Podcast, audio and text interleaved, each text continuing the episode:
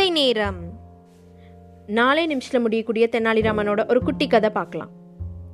போன எபிசோடில் நூற்றி எட்டு மாங்கனிகளை தானமாக மன்னர்கிட்டிருந்து வாங்கணும்னு சொல்லி பேராசை பிடித்த புரோகிதர்கள் மன்னர்கிட்ட மன்னரை ஏமாற்றி அவருக்கு ஒரு பூஜையை சொல்லி நூற்றி எட்டு மாங்கனிகளை வாங்கறதுக்கு தயாராக இருக்காங்க.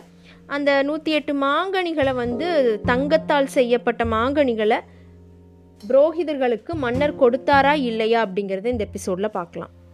மன்னர் வந்து தங்கத்தால் செய்யப்பட்ட மாம்பழம் செய்யறக்காக ஏற்பாடு நடக்குது அரண்மனையில். சில நாட்கள்லேயே மாம்பழம் நூற்றி எட்டு தயாராகி வந்துருச்சு தங்கத்தினால.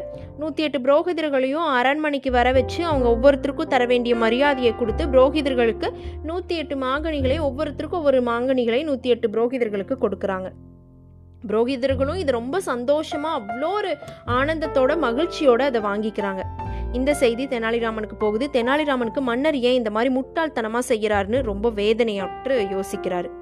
புரோகிதர்களுக்கு தக்க பாடம் கற்றுக் கொடுக்க வேண்டும். மன்னரை ஏமாற்றி பேராசை பிடித்து மாங்கனிகளை மன்னரிடமிருந்து வாங்கிய புரோகிதர்களுக்கு நல்ல பாடம் கற்றுக் கொடுக்கணும்னு தெனாலிராமன் நினைக்கிறாரு. சரின்னு சொல்லி ஒரு சிந்தனையை யோசிச்சு தந்திரமா யோசிச்சு ஒரு சின்ன செயலாற்றுக்கு தெனாலிராமன் துணிகிறான் அது என்ன செயல்னா புரோகிதர்கள் கிட்ட போய் தெனாலிராமன் சொல்றான் என்னோட தாயாருக்கும் பூஜை செய்ய வேண்டியது இருக்கிறது. தயவு கூர்ந்து நீங்கள் என்னுடைய வீட்டுக்கும் வர வேண்டும். எனக்கும் வந்து பூஜை செய்து கொடுக்க வேண்டும்னு கூப்பிடுறான். புரோகிதர்களுக்கு அவ்வளோ ஒரு ஆனந்தம். தெனாலிராமன் வந்து அவை புலவராக இருக்கான். மன்னரோட அரண்மனையில் வேலை பார்க்குறான். நம்ம ம தெனாலிராமன் வீட்டுக்கு போகும்போது கண்டிப்பாக நமக்கு நிறைய பொருளும் பொருள் தானமாக கிடைக்கும்னு சொல்லி அவ்வளோ ஆனந்தமாக அவங்களும் ஒத்துக்கிறாங்க.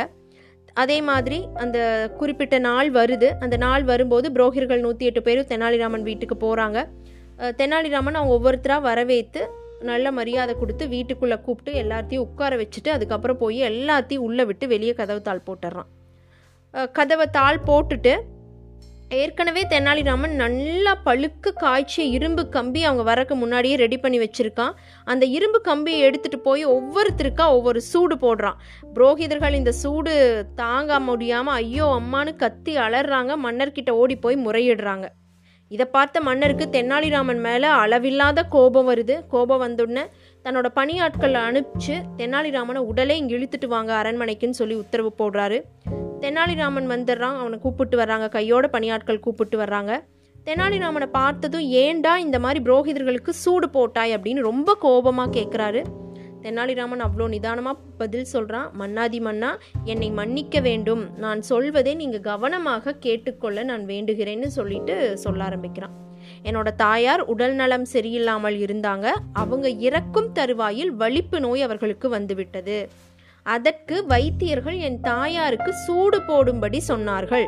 நான் கம்பியை வந்து நல்லா காய்ச்சி எடுத்துட்டு வந்து என்னோட தாயாருக்கு சூடு போடுறதுக்கு முன்னாடி என்னோட தாயார் இறந்துட்டாங்க.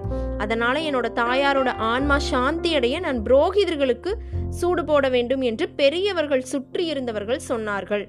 அதனால்தான் நான் அந்த- அவங்க சொன்னபடியே இந்த புரோகிதர்களுக்கு சூடு போட்டேன். இதில் என்ன தப்பிருக்கிறது அப்படின்னு மன்னர்கிட்ட கேட்டான். இதை கேட்ட மன்னருக்கு ரொம்ப இன்னும் கோபம் அதிகமாயிருச்சு. என்னடா தெனாலிராமா இது முட்டாள்தனமாக இருக்கிறதே அப்படின்னு கேட்ட உடனே இல்லையரசே நான் விளக்கமாக கூறுகிறேன் சற்று கேளுங்கள் பொறுமையுடன் அப்படின்னு மறுபடியும் மன்னர்கிட்ட பணிவாக சொல்லிட்டு மறுபடியும் ஒரு ஒரு நிமிஷம் விளக்க ஆரம்பிக்கிறான். முன்னாடி என்னோட தாயார் வந்து உங்களோட தாயார் வந்து மாம்பழம் சாப்பிடாமல் இறந்து விட்டார்கள். அவர்களுடைய ஆன்மா மாம்பழம் சாப்பிடாமல் இறந்ததால் நூற்றி எட்டு பொன் மாங்கனிகளை நூற்றி எட்டு புரோகிதர்களுக்கு கொடுத்தால்தான் அவர்கள் ஆன்மா சாந்தியடையும் என்று சொன்னீர்களே.